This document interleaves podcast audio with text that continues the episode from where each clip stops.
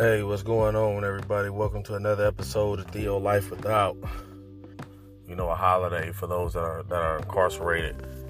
A holiday is just another day.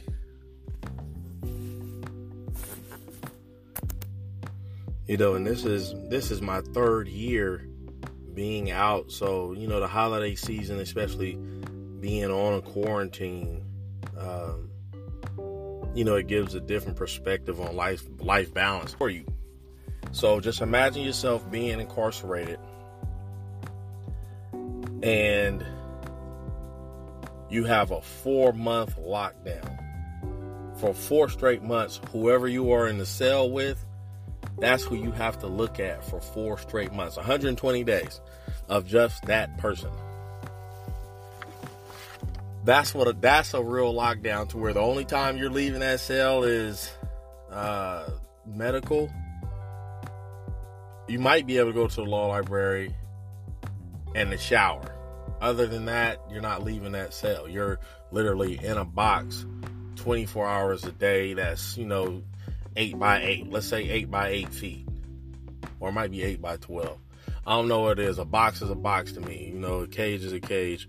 So coming home and then you know it's like I'm already two two and a half years in and then it's like oh we're doing a quarantine everybody stay at home orders. And I'm just like this is really nothing. You know this is you know you okay now we gotta we have to look at each other a little longer but you know for the most part it's it's not as bad as what it once was. Three years being out this is my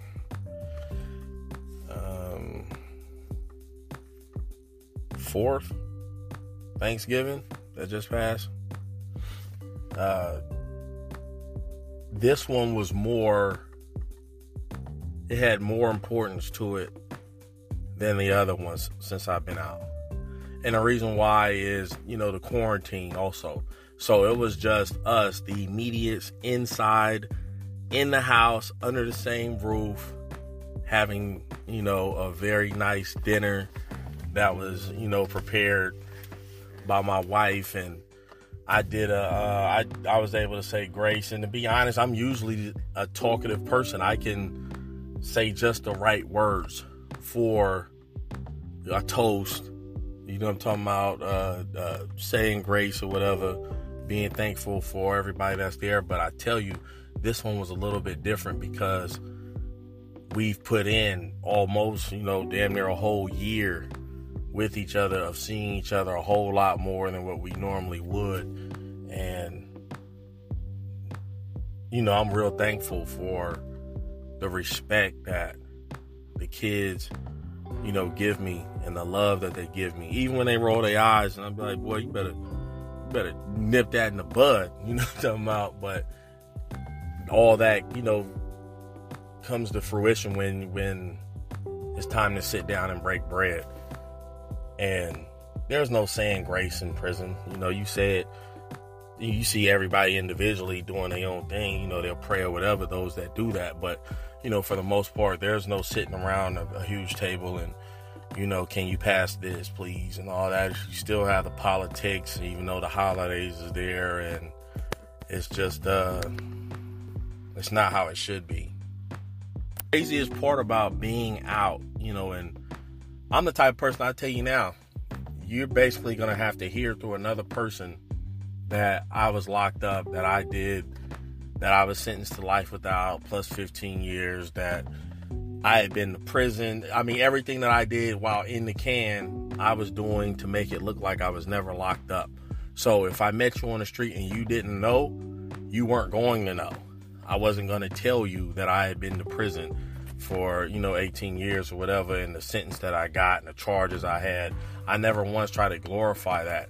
I think once i came to a place um, a sense of okay people know now i might as well talk about it now was when i did an interview with this uh, with the writer a journalist for the sac news and review my man rashid and I thought it was just gonna be, you know, like a little simple article or whatever page, some maybe front and back, and then it's tucked away. But I ended up being on the cover of the Sac News and Review. Like my big face, like here you are. You walk by a thousand of these red boxes in the city of Sacramento, and my face is in that door. I didn't know that until that morning of it being, you know, distributed throughout the city. I got a text from one of my folks. It's funny, one of my folks that was going to court, he takes a picture and sends me, you know, just a picture. And he was like, bruh, front page. He said, these are all over the city. And I was like, you know, even people that I was extremely cool with, they did not know I had been to the junk. So my valet folks sends a picture of the Sac News Review and was like, bruh, the front page. So then, you know, by the time, you know, cat's out the bag, I'm hearing about all the, you know, the little stories and the talks, you know, in the halls of, of the hotel and people that I was real cool with that I hung out with, you know, at work, of course, but you know, that was my little, that was, you know, that was our group. They were like the whole time I hung out with him as much as I did, and I never even knew that. And and to me, that was the most. That told me all the hard work I put in while being locked up paid off. Like all the way up until that point, nobody knew I had been to the junk. I had been locked up. I didn't conduct myself like that. And it was best foot forward, don't look back. But you know, coming home, a lot of people automatically assumed that I had the answers for basically everything. It was, you know, and these are the people that knew that I had been to the Jones. Like I became, I became a counselor when I got home. Uh, and for some odd reason, there were people asking me for money when they knew I just got out of prison. I'm like, how in the world are you asking me for bread when I just got out? You know, I'm not sure if people have seen that movie, Another 48 Hours, with, with Eddie Murphy back in the days, but but Eddie said at the bar, you know, when the uh, you know pretty little chocolate baby rocked up to him and was like, buy a girl a drink. He was like, his response was, hell no, baby, I just got out. You can buy me a drink, you know. And I was like, that was the state of mind. I'm like, I just got out. You supposed to be offering me something. You ain't. I'm. I can't turn around and, and, and give you something. But you want some soups? You want a, you want a, a soap or something? A, a, body wash? You know, some shampoo? A book of stamps? That's about all I can do for you at this moment. But you know, I came home and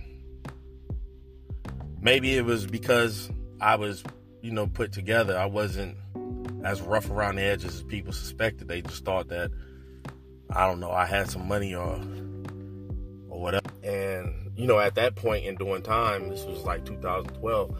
I was I was alone. You know, I was single. The only the only people that was writing me was was my mother and my aunt Betty. So I was like, okay, I'm gonna turn around, get back. This case is gonna get dropped. I'm gonna get me a passport, and I'm immediately going to get global. You know, I had been watching all these places for Joseph Rosendo, and you know he's visiting, you know, the world. I even seen, you know, Rick Steves, but he only he only bangs Europe though. But you know, those places all look nice and the people were even nicer. And I like the fact of when you travel, you can be basically anybody you want. You know? And like I said, as long as I conduct myself um, like a free man, like I've never been incarcerated, it wouldn't be second guessed. So my goal was to get back and travel and meet people, be my usual jovial self, have fun, meet beautiful women. And, you know, when I leave that country, I leave that country on to the next one. Um, but, you know, of course, things didn't go the way that it was supposed to go. You know, the AG fought my return. So I ended up sitting. Uh, an additional ten, two years before I was able to loop back to the U.S. Supreme Court and then, you know, uh, be given relief to go back to the jail. But by the time that had came around, me and uh, my wife, we were just friends at that. You have to realize, I've you know being like I've talked to literally dozens of remarkable women, highly educated women, beautiful women, the whole nine, and once they hear a brother got life without plus 15 years, or they look up, you know, they're nosy enough to look up what your charges are. You know, I used to, it was to the point I used to tell females, hey, I don't have, you know, no rape charges or no child molestation charges. You know, but you know, you didn't leave in, you didn't, you left out, you didn't have any murder charges. You know, it's kind of hard to explain to people. So I turn around and you know they'll they'll be nosy enough to look and see and then it's like you have murder charges it says on the you know when you look your name up you're never getting out and you know so then you know i'm in like defensive mode or whatever. You know don't believe everything you read. This is how the process is. I'm at this process you know at this stage right now. I'll be back. You know just hold on. But it's kind of difficult to tell a complete stranger to hold on. You know i'm talking about? And you guys are gonna whatever, walk off into the sunset, you know. So you have to realize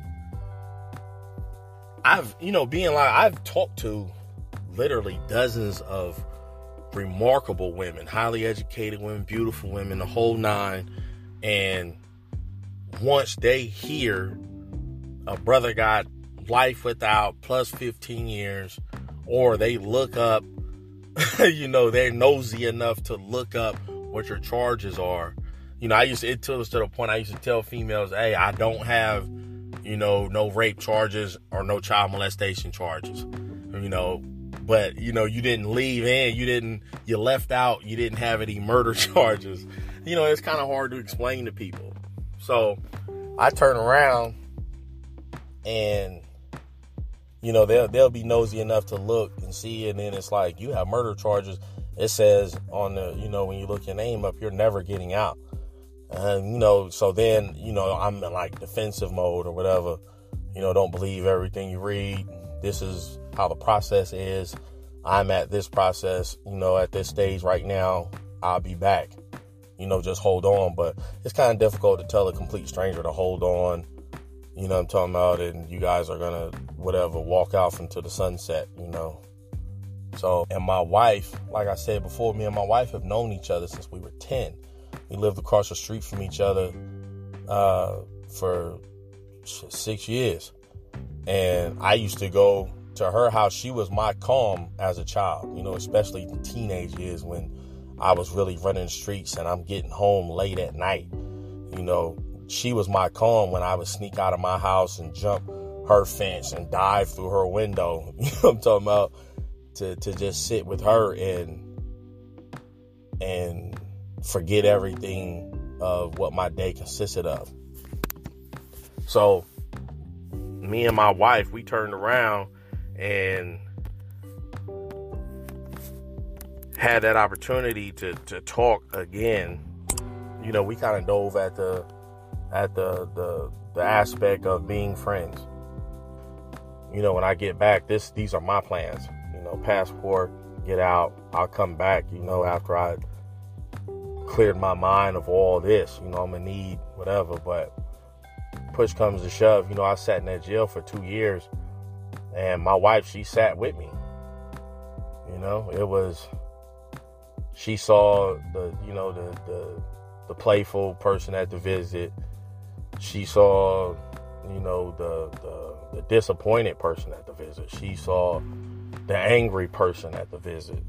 You know, all of this going on, all of these mixed emotions going on while fighting just to get out of jail.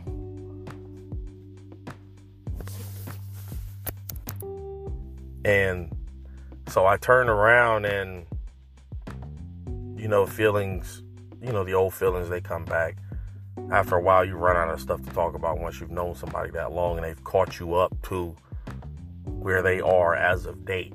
You know, for me it was like last time I saw you, I went here, I went there, I did this, I did that. I was with her, I was with her. And then I went to prison. Uh, you know, me and my wife, we talked about, you know, the what ifs and had this went the way it should have. You know, we will, you know, who's to say I would have been in prison had things went the way they should have with me and her, you know, but they, you know, it, the what if is the what if. We're here where we are now. And when I came home, I remember when I walked out of that jail, you know, the love was there, the look was there, you know, the hugs, the excitement, you know, the kiss, and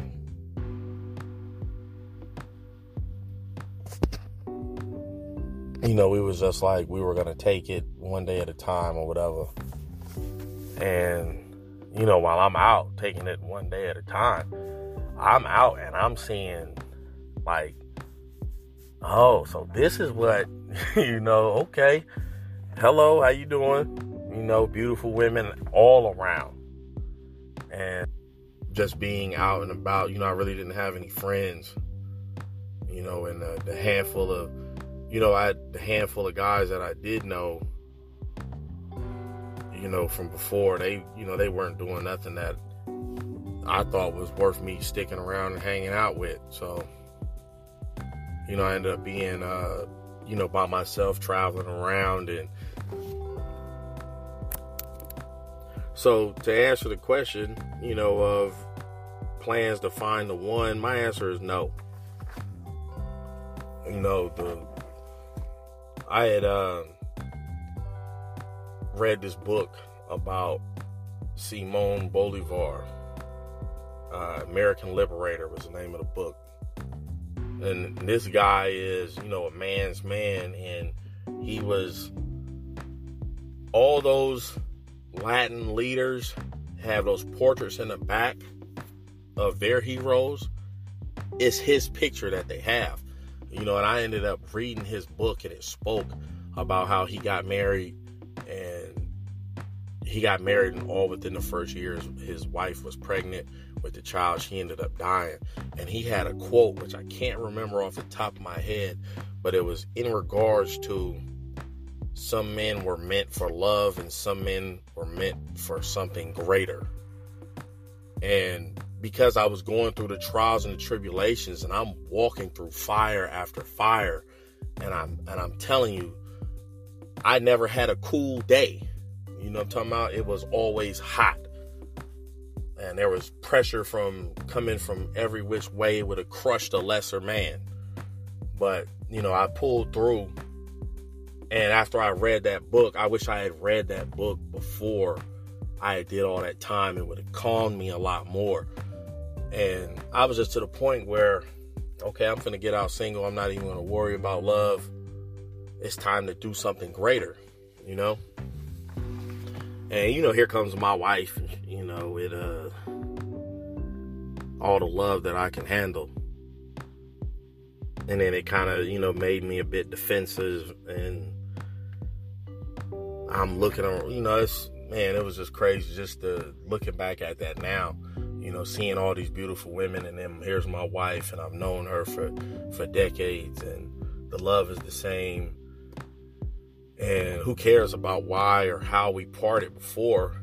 You know, I can't lie. Sitting in prison, I always thought about the what if me and her, you know, would have stuck. We'd have been one of those old couples, 70 years old, been together since we were 10, you know. And you know, things, it was an opportunity to right that wrong. And it took me a minute, it took me a while to even grasp that mentally and spiritually, you know. Um, but you know, when I once I came to terms of of okay, let me at least be a better person. You know, let me give my marriage a shot instead of being that type of doomsday person that's that's like, oh, it's not gonna work because you know every time I, I leave the house, this and this and this is there. It's just you know let me just give let me give my marriage a shot and I did. You know? And I can say I I don't regret it. I don't regret being the type of person to where I had to trust and I had to open those doors back up. But I am going to tell you this one of the hardest things coming home. Well it's not hard. It was it, you know it had a it had a degree of difficulty. And that's saying no right? Not like you know on a relationship hype and all that but i'm talking about being out in the real world. Life is back moving a million miles a minute you know? You know the one thing that i would change that i if i had the opportunity to change when i came home it'd just be the finances were straight uh, I had a, I basically have my own stuff.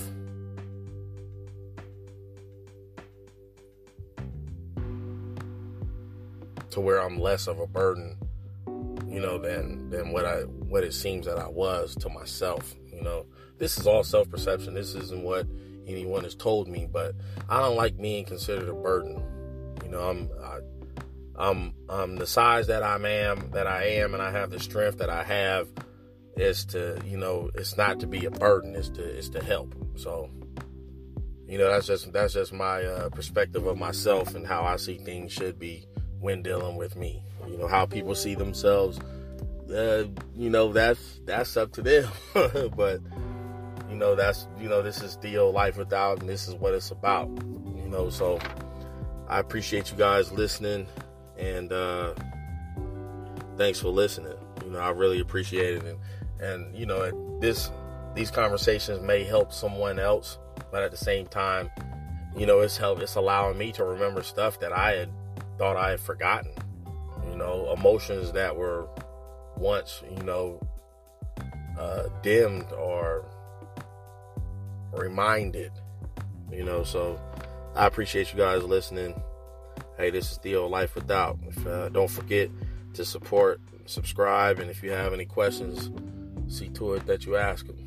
You know, this is for all of us. It's not just for me or anybody individually. I appreciate you. Be smooth, and most importantly, be solid. Peace.